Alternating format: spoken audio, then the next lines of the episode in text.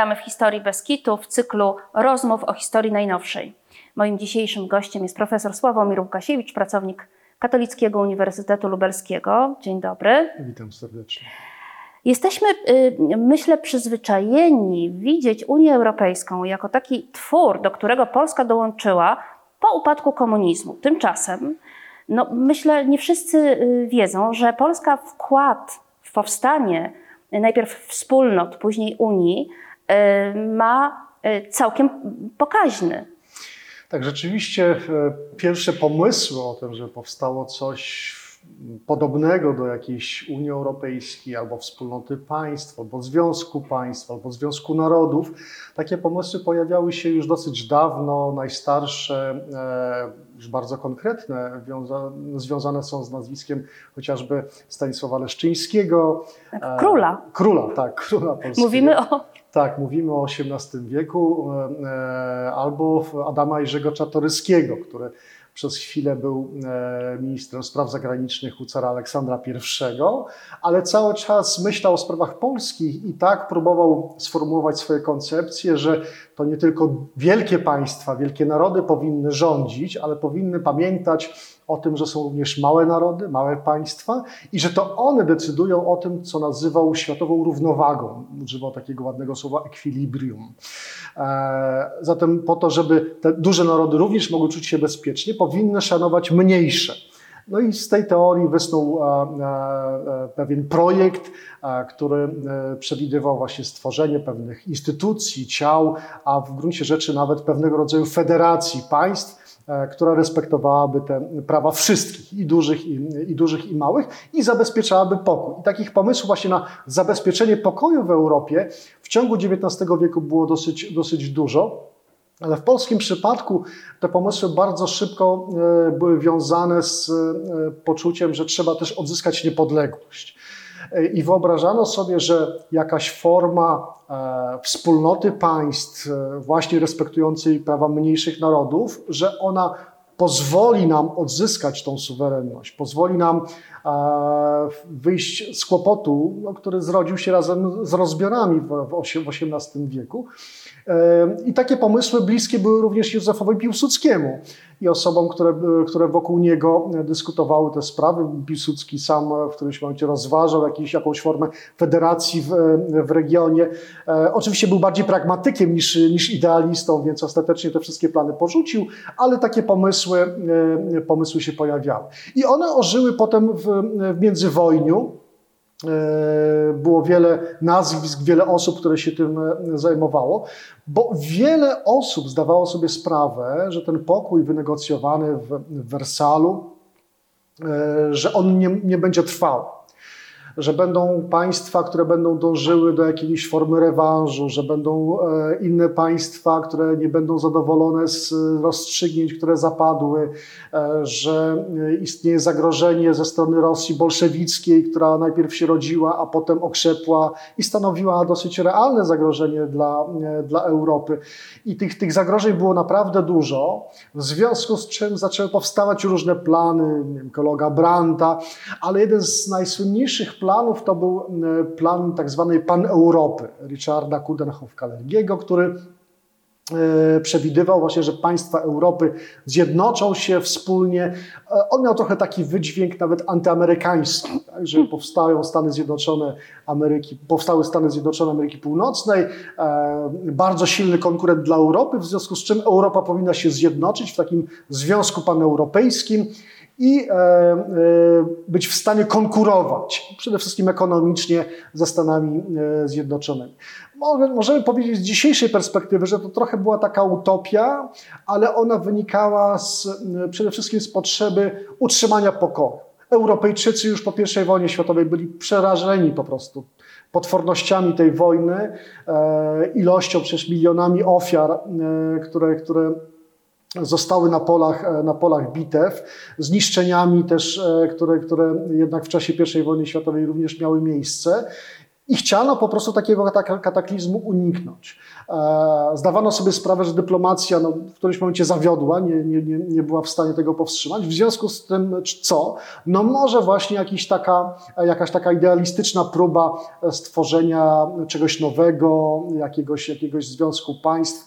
Trochę sugerowano się być może tym, co proponował prezydent amerykański Woodrow Wilson jako Ligę Narodów, ale Liga Narodów miała być tą organizacją wszechświatową, natomiast tutaj chodziło o to, żeby zabezpieczyć w pierwszej kolejności Europę. Ale jak wiemy, e, na nic się to zdało, dlatego że przyszła druga wojna światowa. Właśnie. Jeszcze bardziej tragiczny. Właśnie. I to jest, e, to jest moment, wydaje mi się, przełomowy w ogóle w myśleniu o integracji europejskiej. Że pierwsza wojna światowa dała trochę taki impuls do różnych projektów. E, powstawały nawet organizacje, które miały się tym zajmować, ale one miały wybitnie charakter elitarny. One jakby e, skupiały się na nie wiem, szefach rządów, szefach dyplomacji, na powiedzielibyśmy dzisiaj biznesmenach, którzy, którzy widzieli w tym pewien interes. Natomiast niekoniecznie to przemawiało do zwykłego obywatela. Tak. Dla zwykłego obywatela, tak jak próbował tłumaczyć to e, e, chociażby profesor Jaworski e, jeszcze w międzywojniu, to oznaczałoby być może utratę suwerenności. Tak, jakby zrzeczenie się pewnych prerogatyw państwa na rzecz innych państw przy takiego związku mogłoby oznaczać jego zdaniem, że no to nie do końca jest dobre rozwiązanie. Poza tym on jeszcze prowadzi takie rozważania prawnicze, tak, że suwerenne to jest państwo ale jak możemy mówić o suwerenności związku państw? Tak? No jakby to co wtedy jest suwerenne? Tak? Czy to państwo, czy, czy ten związek? A skoro, jeżeli ten związek, to, to może ten związek jest już, jest już tym państwem. Mhm. I to rzeczywiście powodowało e, e, pewną konfuzję. Ale 39 rok uświadomił wszystkim, że te rozważania tak naprawdę rozbijają się w ogóle o rzeczywistość. Że coś musi nastąpić, że trzeba coś stworzyć, inaczej takie wojny po prostu będą się powtarzać bo jakiś kraj właśnie będzie niezadowolony, ktoś będzie chciał e, prowadzić ekspansję terytorialną, ktoś będzie miał jakąś wielką ideę typu komunizm, którą będzie chciał rozprzestrzenić na resztę krajów i to już niewiele trzeba, żeby sprawić, że, że inni będą cierpieli, żeby e, wyszykować innym, mówiąc e, wprost, piekło. I w czasie wojny rzeczywiście liczba projektów, które się pojawiają, jest niesamowita. E, Walter Liebges e, próbował te wszystkie projekty zebrać. E, ja nie jestem w stanie tego teraz może pokazać tak dokładnie, ale to są takie cztery potężne tomy samych tekstów z Europy o różnych pomysłach na związek wiem, Wielkiej Brytanii z Francją, w, w rejonie naddunajskim, w Europie Środkowej, w Europie Zachodniej w takiej czy innej konfiguracji. Od 39 do 50 roku tych projektów powstała cała masa. A no Polska? Coś niewyobrażalnego. Czy Polska w tym też miała jakieś swoje pomysły? Oczywiście, że tak. Oczywiście, że Polacy od samego początku, od 1939 roku, wiedzieli już, że nie ma, nie ma powrotu do tego, co było przed 1939 rokiem, że trzeba stworzyć coś nowego. Pierwszy pomysł, jaki się pojawił, to był pomysł na federację czy konfederację polsko-czechosłowacką. Wykorzystano to, że w Wielkiej Brytanii znalazł się również e, Edward Benesz, jako przywódca wtedy e, wychodźczego państwa e, czechosłowackiego na, na emigracji i rozpoczęto rozmowę. I tutaj warto przypomnieć pewien fakt, który bardzo rzadko jest dzisiaj przywoływany, że w ramach tych rozmów, w ramach wspólnych komitetów, które powstały, przygotowano dokument, który się nazywał Aktem Konstytucyjnym Konfederacji Polsko-Czechosłowackiej. Czyli konstytucję państwa, w skład którego miało wchodzić Polska i Czechosłowacja. No, można powiedzieć, bardzo daleko idący projekt. To brzmi jak połączenie państw. Tak, tak to brzmi jak Unia, tak? tak jak e, tak. jakby wspólne państwo Polaków, Czechów i Słowaków. E, no, oczywiście te plany nie mogły zostać zrealizowane, bo e, bardzo szybko okazało się, że mamy Katyń, bardzo szybko okazało się, że Sowieci sprzeciwiają się tym planom, a skoro sprzeciwiają się Sowieci, Czesi się wycofali. No i przez 1945 rok oczywiście nie było żadnych warunków, żeby ten projekt zrealizować, ale on całkiem nie umarł. On gdzieś w powietrzu cały czas był i ta współpraca polsko-czechosłowacka była bardzo ważna. Ale to nie jest jedyny e, e, przykład z okresu wojny. Otóż okazało się, że w Londynie znalazło się kilka rządów uchodźczych. albo królowie, albo premierzy, albo dyplomaci, i oni między sobą zaczęli dyskutować, co zrobić z tą Europą po wojnie. I stąd zrodził się pomysł nie tylko tej Konfederacji Polsko-Czechosłowackiej, ale również związku na przykład grecko-jugosłowiańskiego. Zupełnie dzisiaj zapomniana, zapomniana historia. A w Stanach Zjednoczonych w tym samym czasie powstaje w ogóle Rada, która ma zajmować się połączeniem tych dwóch projektów razem. No można powiedzieć dzisiaj zupełne political fiction, tak? by coś, co nie miało e, szans na powodzenie. Jak patrzymy dzisiaj na Unię Europejską, to to właśnie się stało. Tak. tak? W nieco innej formie Jugosławia nie jest w całości w Unii Europejskiej, ale w tym kierunku trochę to poszło. A my rozmawiamy o czasach II wojny światowej. I kto w tym wszystkim brał udział ze strony Polski? No, to przede wszystkim jest krąg premiera generała Władysława Sikorskiego i osoby, którą trzeba wspomnieć oczywiście, jego sekretarza Józefa Rettingera. Józef Rettinger był przekonanym zwolennikiem integrowania Europy, ale on wychodził właśnie z takiego założenia, że, że, że trzeba te rozmowy zacząć prowadzić już w czasie wojny. Także nie, nie można czekać, aż się wojna skończy i wtedy coś się wymyśli. Nie. Trzeba wykorzystać to, że ci e, politycy, myśliciele są na emigracji, trzeba się z nimi spotykać. I uważa się, że w jakimś sensie ojcem e, duchowym Beneluxu jest właśnie Rettinger.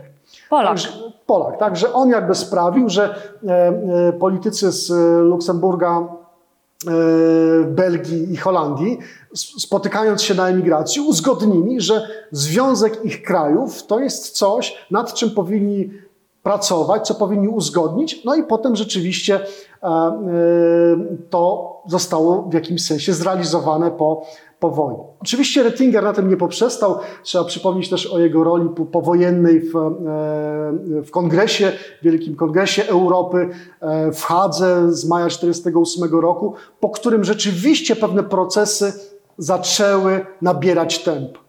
Ale musimy sobie wyobrazić, jak potężne było to przedsięwzięcie. Ponad 700 osób różnego rodzaju agencje prasowe, tak, które to transmitowały. No, politycy z pierwszych stron gazet, ale również politycy emigracyjni, bo cały czas rozmawiamy o tym, że tak. tam są Polacy. Rettinger zaprosił tam również Polaków, tych, którzy współpracowali z nim w czasie wojny i, i z którymi miał kontakt cały czas po wojnie. Jakie to były środowiska? Bardzo różne. Bardzo różne. I y, to jest właśnie naj, najbardziej fascynujące w, w, historii integracji europejskiej, że zwolennikami integracji europejskiej byli politycy praktycznie z każdej strony sceny politycznej. Nawet z tej y, prawej? Jak najbardziej. E, jako przykład mogę przywołać postać e, stronników czy polityków związanych ze stronnictwem narodowym, jak Marian Sejda, czy Bogdan Winiarski. Bogdan Winiarski w czasie wojny nawet opublik- znaczy nie opublikował, przygotował tekst dla polskiego rządu na temat obywatelstwa europejskiego. No, można brzmi bardzo współcześnie.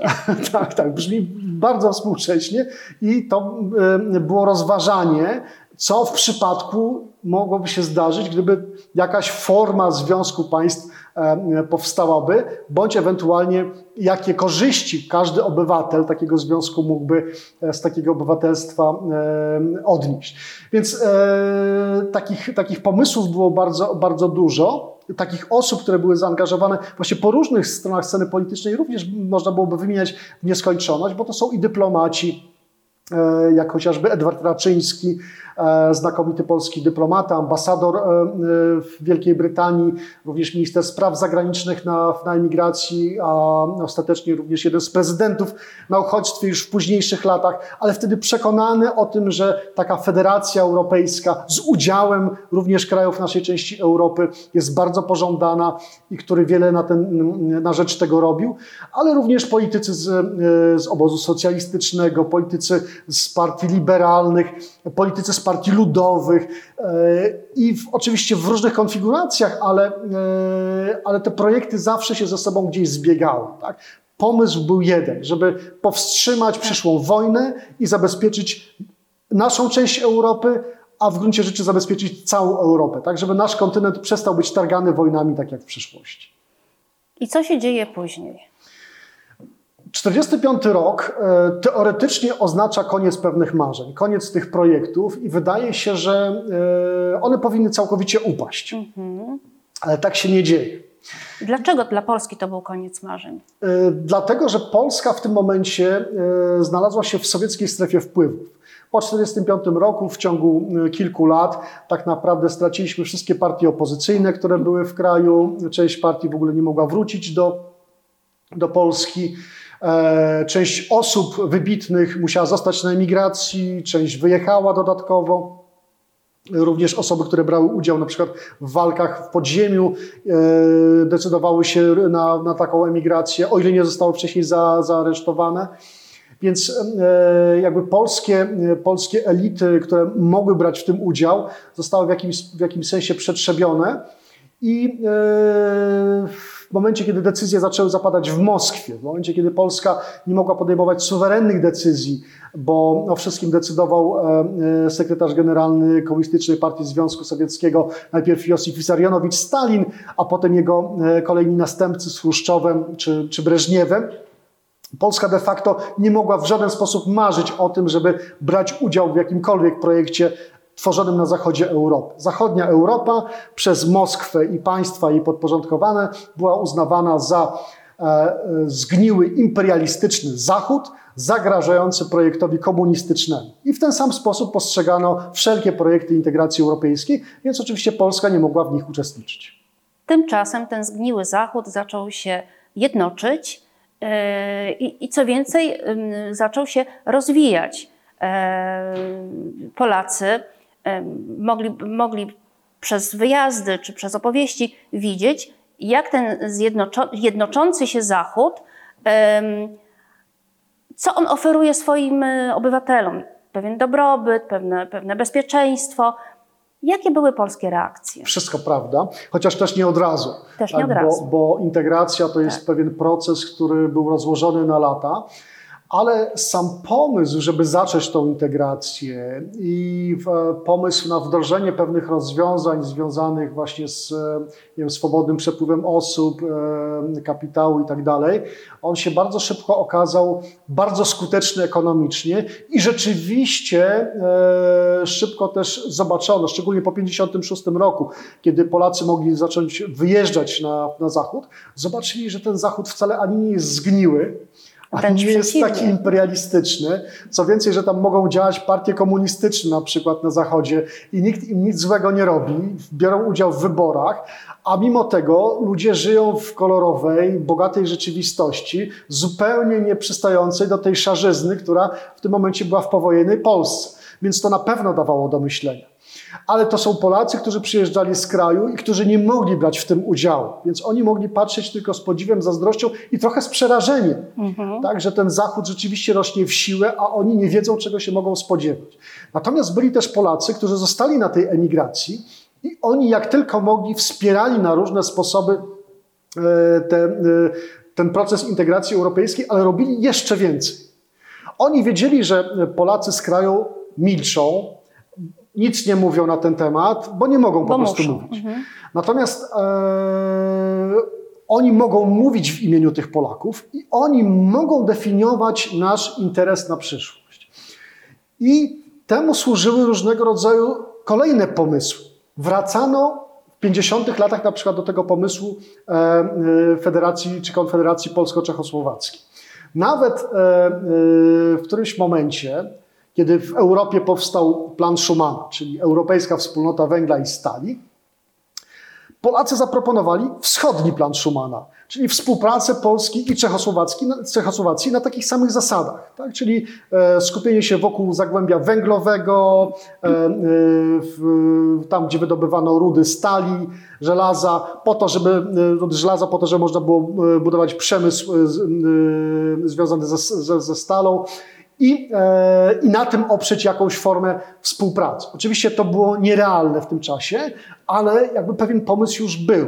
Tak zastanawiano się, jak zmienia się ta ekonomia w, w ogóle w Polsce czy w krajach regionu, po to, żeby w każdej chwili być przygotowanym, że uda się te kraje wyzwolić i taki projekt będzie można wdrożyć. Kto e, napisał o tym wschodnim planie Schumana? No wspomniany już przeze mnie Edward Raczyński, tak? czyli ten dyplomata, który brał w tym wszystkim już wcześniej udział i on uważał, że taki plan powinien być rozważany. Oczywiście no, nikt nie, nie proponował go na, na serio e, władzom komunistycznym w Polsce. No Bolesław Bierut, umówmy się, na pewno nie byłby e, nim zainteresowany. Ale tak jak mówię, on nie był dla Bieruta, Tak. on był w interesie Polski. Także w przyszłości, jeżeli zaistnieją warunki, to podobnie jak na zachodzie Europy, również tutaj powinniśmy w tym kierunku, e, w tym kierunku pójść. No oczywiście to jest dzisiaj zapomniane, ale jak sobie wyobrazimy, że po upadku komunizmu powstaje coś takiego, co się nazywa najpierw Grupą Wyszehradzką, e, Trójkątem Wyszehradzkim, a potem Grupą Wyszehradzką z udziałem Polski, Czech, Słowacji i Węgier, to okazuje się, że tam powinniśmy szukać korzenitej współpracy. Bo po 1956 roku na emigrację również uciekają Węgrzy. I oni również do tego do, dołączają. I to jest znowu ten, e, można powiedzieć, polski czy środkowoeuropejski komponent, bardzo ważny e, e, do przypominania, który legł u podstawy pewnej współpracy regionalnej.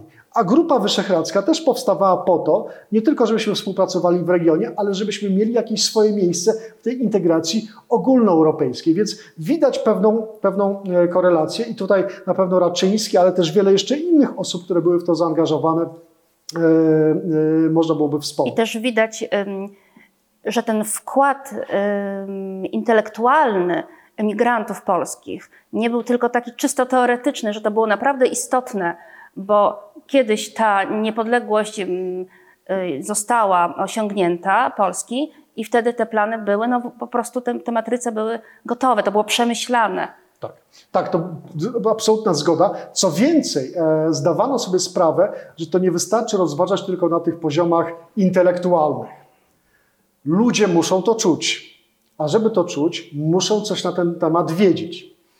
Moje ulubione pytanie, kiedy rozmawiam ze studentami, brzmi: kiedy powstał pierwszy polski podręcznik do e, integracji europejskiej? Oczywiście nikt nie wie, Tak. albo mało kto wie. On powstał w 1965 roku i został napisany właśnie na emigracji po polsku. Nazywał się Zjednoczona Europa, Teoria i Praktyka autorstwa Piotra Wandycza i Ludwika Frendla. Piotr Wandycz, e, znakomity historyk, który właśnie zaczynał od e, badań nad projektem Polsko-Czechosłowackiej Konfederacji czasów wojny. Potem zajmował się dyplomacją, ale w międzyczasie poświęcił, poświęcił się również napisaniu no, czegoś, co nazwalibyśmy dzisiaj handbookiem, takim, tak? takim e, podręcznikiem do integracji europejskiej, gdzie tłumaczył nie tylko to, co się dzieje na zachodzie Europy, bo w 1965 roku no to już jest kilkanaście lat regularnej integracji. Tak? Polacy powinni byli to zrozumieć, więc to było przede wszystkim wytłumaczenie, co się dzieje, tak? jakie instytucje powstają, jak to działa, e, jak, jak to analizować, jak to rozumieć. Tak? Gdyby ktoś e, wyobraził sobie, że Polska jednak nagle odzyskuje tą suwerenność decydowaniu o swoim losie, to e, ma taki podręcznik w, ręku i już wie, czym, jest, e, czym są wspólnoty europejskie.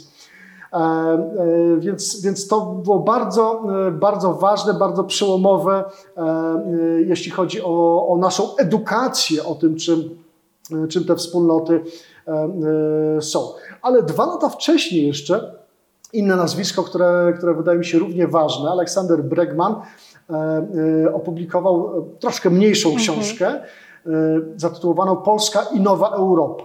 I również rozważał, jakie są zależności pomiędzy Polską a tą jednoczącą się Europą. I co więcej, stawiał bardzo odważną tezę, że Polska w przyszłości, pisał to w 1963 roku, a nawet może wcześniej, bo w 1963 roku ta broszura została opublikowana, że Polska w przyszłości dołączy do wspólnoty europejskiej, że stanie się częścią tej wspólnoty. Dlaczego tak uważał?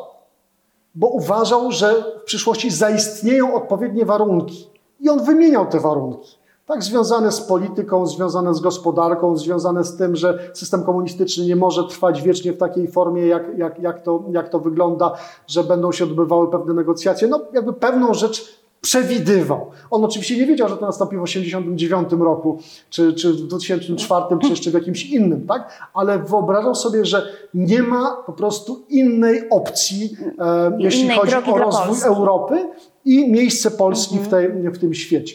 I rzeczywiście zaistniały te wszystkie okoliczności. Absolutnie Polska tak. stara się o wejście do Unii Europejskiej. Opowiedzmy o tym. Tak, w, w momencie upadku komunizmu e, odzyskaliśmy własny głos i okazało się, że można również z pomocą pewnych emigrantów e, zdefiniować na nowo nasze cele. Tak? Czyli przystąpienie Polski do wspólnot europejskich, przystąpienie Polski do NATO, Ułożenie stosunków z sąsiadami, równie ważne, bo nagle okazało się, co profesor Bartoszewski wielokrotnie powtarzał, że zamiast trzech sąsiadów e, o takim samym ustroju politycznym jak nasz, nagle mamy wokół siebie siedem państw, z których każde jest praktycznie nowe i z którym trzeba na nowo układać, e, układać te relacje. Tak? Trzeba, trzeba, trzeba z nimi rozmawiać. Więc tych zadań jakby przed polską dyplomacją było wiele, ale jednym z najważniejszych stało się właśnie przystąpienie Polski do, do Unii Europejskiej. I tutaj chciałbym dwie osoby przypomnieć, e, szalenie ważne moim zdaniem, e, które nie zawsze są dzisiaj, e,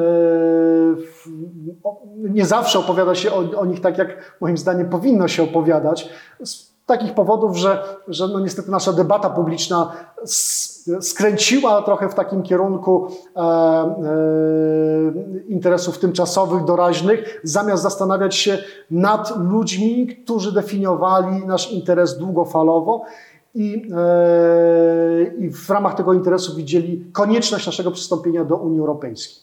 Te nazwiska to Jan Kłakowski i Jerzy Łukaszewski.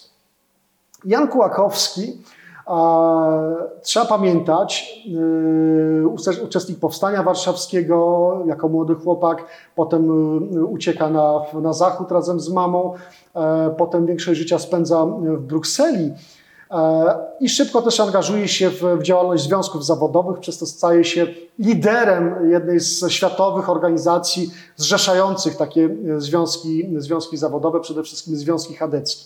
Bo politycznie Jan Kułakowski w młodości był chadekiem, czyli chrześcijańskim demokratą, czyli e, człowiekiem, który swoje przekonania polityczne opierał na wartościach chrześcijańskich. Uważał, że chrześcijaństwo, e, e, jego wiara, pewien system wartości skłaniają go do przekonania, że Unia Europejska jest czymś dobrym dla ludzi, że integracja europejska jest czymś, co daje nam możliwość praktykowania pewnych cnót jako, jako, jako chrześcijana. Oczywiście ja to poniekąd upraszczam, ale wydaje mi się to ważne dla zrozumienia pewnego kontekstu, w którym on w latach 50. uczestniczy w pewnych projektach e, e, właśnie chadeckich w Europie, razem ze swoimi młodymi kolegami, no mógłbym ich tutaj wielu wymieniać, ale wymieńmy chociażby Edwarda Bobrowskiego, e, wymieńmy Macieja Morawskiego, wymieńmy Stanisława Gebharda,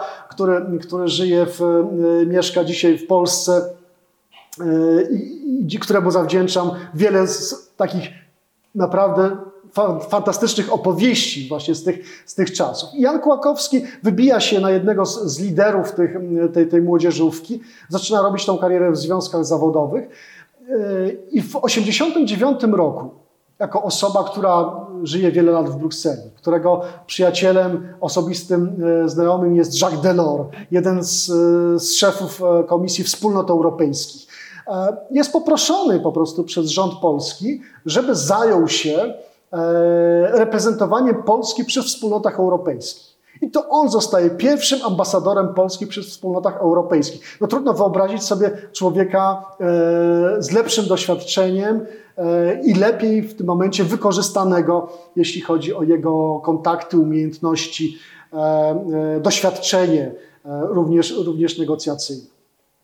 Po tych kilku latach, kiedy był tym ambasadorem, poproszono go o kolejną rzecz. O co? O to, żeby został negocjatorem przystąpienia Polski do, do, do, już do Unii Europejskiej. Tak, I on był szefem zespołu, który przygotowywał wszystkie e, e, dokumenty, który negocjował okresy przejściowe, który reprezentował stanowisko Polski. Jeżeli w 2004 roku weszliśmy do Unii Europejskiej, to w największej mierze kształt tego wejścia zawdzięczamy właśnie Janowi Kołakowskiemu. I można byłoby powiedzieć taką klamrą, klamrą to spinając, że bez tego jego doświadczenia powstańczego, kontaktów z Hadekami młodymi, e, spotkań, nie wiem, z Helmutem Kolem w 50 latach, z młodym Helmutem Kolem, jeżdżenia na, na spotkania z Robertem Schumanem, wtedy przecież nobliwym już politykiem, ojcem Unii, wspólnot europejskich, bez jego zaangażowania w związki zawodowe, kontaktów w Brukseli itd., tak itd., tak nie byłoby Kołakowskiego i nie byłoby tego fragmentu naszej historii przystępowania do Unii Europejskiej. I tego Można... wkładu intelektualnego tak, Polski. Tak, wkładu, ale też jakby pilnowania w jakimś sensie umiejętnego naszych interesów. No nie było osoby lepiej znającej Unię Europejską jak Jan Kłakowski i Jerzy Łukaszewski, którego już wspomniałem. A Jerzy Łukaszewski to jest trochę lubelska historia, bo Jerzy Łukaszewski e, e, swoją karierę naukową zaczynał e, częściowo tutaj w Lublinie. Jako wykładowca w Katolickim Uniwersytecie Lubelskim w latach 50., ale w 56-7 roku, kiedy zaczęły się różnego rodzaju zmiany, otworzyła się przed nim możliwość stypendium. Wyjechał na zachód, najpierw na Harvard, a potem został e, profesorem, wykładowcą, następnie rektorem Kolegium Europejskiego w Brugi. Można powiedzieć, co to jest Kolegium Europejskie w Brugi.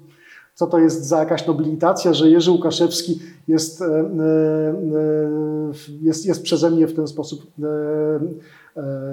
honorowany. Otóż Kolegium Europejskie w Brugi to była jedna z pierwszych placówek, powstała jeszcze w końcu lat 40., która zajmowała się szkoleniem fachowców, którzy później pracowali między innymi w biurokracji, w administracji w Brukseli. Kiedy powstawały instytucje związane z integracją europejską, Kolegium Europejskie w Brugi kształciło ludzi, którzy mogli potem pracować w tej administracji. Czyli jakby oni kształtowali później tą politykę wspólnotową. To, za co dzisiaj odpowiada Komisja Europejska. I Jerzy Łukaszewski od 72 do 89 roku był rektorem tej szkoły. Można powiedzieć, że on odpowiadał za edukację tych ludzi, którzy potem weszli do tych, do tych mm, instytucji. No, oczywiście no, trudno e, oczekiwać, że wychowa nie wiem, Hiszpanów, e, Włochów, e, Niemców, Francuzów na zwolenników wiem, patrzenia na wszystko przez pryzmat interesu polskiego. Niemniej na pewno z, z naszej perspektywy, tak, taka pozycja Polaka, miejsce w, miejsce w historii, to, że mógł na przykład jako e, patrona jednego z roczników umieścić Adama Jerzego Czartoryskiego, wspominanego już przez nas, na pewno sprawiało, że ci ludzie coś o Polsce słyszeli. Że ta Polska, pomimo tego, że była za żelazną kurtyną, całkowicie nie znikała z ich horyzontu i że jakaś myśl o tym, że ona może przystąpić, że chciałaby przystąpić, na pewno tam, tam kiełkowała. I po, co się dzieje po 1989 roku? Jerzy Łukaszewski e, zasłużył się w dwóch rzeczach. Po pierwsze, część tego kolegium europejskiego otwiera w Natolinie, czy drugą jakby część tego kolegium, polską część tego kolegium. I do dzisiaj mamy kolegium europejskie w Natolinie, którego źródłem jest Brugia i jest właśnie to rektorstwo Jerzego Łukaszewskiego. Ale druga rzecz, równie ważna wydaje mi się e, jak misja Jana Kułakowskiego, to jest fakt, że Jerzy Łukaszewski przez pierwsze lata po 1989 roku był polskim ambasadorem we Francji, w Paryżu, czyli równie ważnej stolicy jak, jak Bruksela. Czyli mieliśmy, mieliśmy swoich emigrantów, można powiedzieć, i w Brukseli, i w Paryżu, którzy pracowali nad opinią państw europejskich tłumaczyli tej opinii interes Polski i polską perspektywę. Jerzy Łukaszewski pozostał oczywiście, tak samo jak Jan Kłakowski, jakby pozostali wierni pewnym, pewnym przekonaniom swoim do, do, do końca swojego życia i wydaje mi się, że obaj zasługują e, na pewno na pamięć, a być może jeszcze na jakiś, jakiś inny sposób uhonorowania wkład Polaków rzeczywiście jest y, zupełnie y, w budowanie najpierw wspólnot, później Unii Europejskiej, y, Unię Europejską jest rzeczywiście zaskakujący. Chyba życzymy naszemu krajowi jak najwięcej takich e, światłych, dobrze wykształconych i dobrze rozumiejących polski interes, polską rację stanu e, ludzi, którzy mogliby reprezentować nasz kraj e, na na forum Unii Europejskiej? Na pewno ludzi, którzy rozumieją, że polską racją stanu jest bronienie europejskiej racji, racji stanu, że pomiędzy tymi dwoma racjami nie ma sprzeczności. Emigrantom było się łatwiej tego nauczyć, bo oni w tych procesach uczestniczyli od początku, uczestniczyli w tych dyskusjach. Nam taka możliwość, nam mówię w sensie Polakom po II wojnie światowej, taka możliwość została trochę odebrana. My mogli, mogliśmy zacząć uczestniczyć w tych dyskusjach dopiero po 1989 roku i one miały trochę inny kształt, bo już rozmawialiśmy wtedy o tym, e, ile możemy zyskać od, od Unii Europejskiej, albo ile możemy stracić na tym członkostwie. Natomiast często nam znikała ta szersza perspektywa. Tą perspektywę mieli i Jan Kłakowski, i Jerzy Łukaszewski. Obaj moim zdaniem znakomicie wywiązali się z obowiązków e, i jako polscy patrioci, i jako patrioci europejscy, nie widząc w tym sprzeczności, a wręcz przeciwnie, pracując dla dobra i kraju, i, e, i całej wspólnoty. I rzeczywiście takich osób, które patrzyłyby szerzej niż tylko nasz narodowy interes, e, dzisiaj bardzo potrzebujemy, bo, bo Unia Europejska jest gwarantem wielu korzyści i gwarantem naszego bezpieczeństwa, równie ważnym jak, jak NATO. Powinniśmy patrzeć w tych szerokich kategoriach, no po to po prostu, żeby e, i Unia przetrwała, a Polska wraz z nią jak najdłużej. Dziękuję za rozmowę. Dziękuję również. Rozmowy odbywają się dzięki Towarzystwu Edukacji Obywatelskiej o Historię. Jak zawsze, zapraszamy do subskrybowania naszego kanału YouTube, a także polecamy podcasty na Spotify i Apple Podcasts. Oczywiście wszystko pod nazwą Historia Beskitu.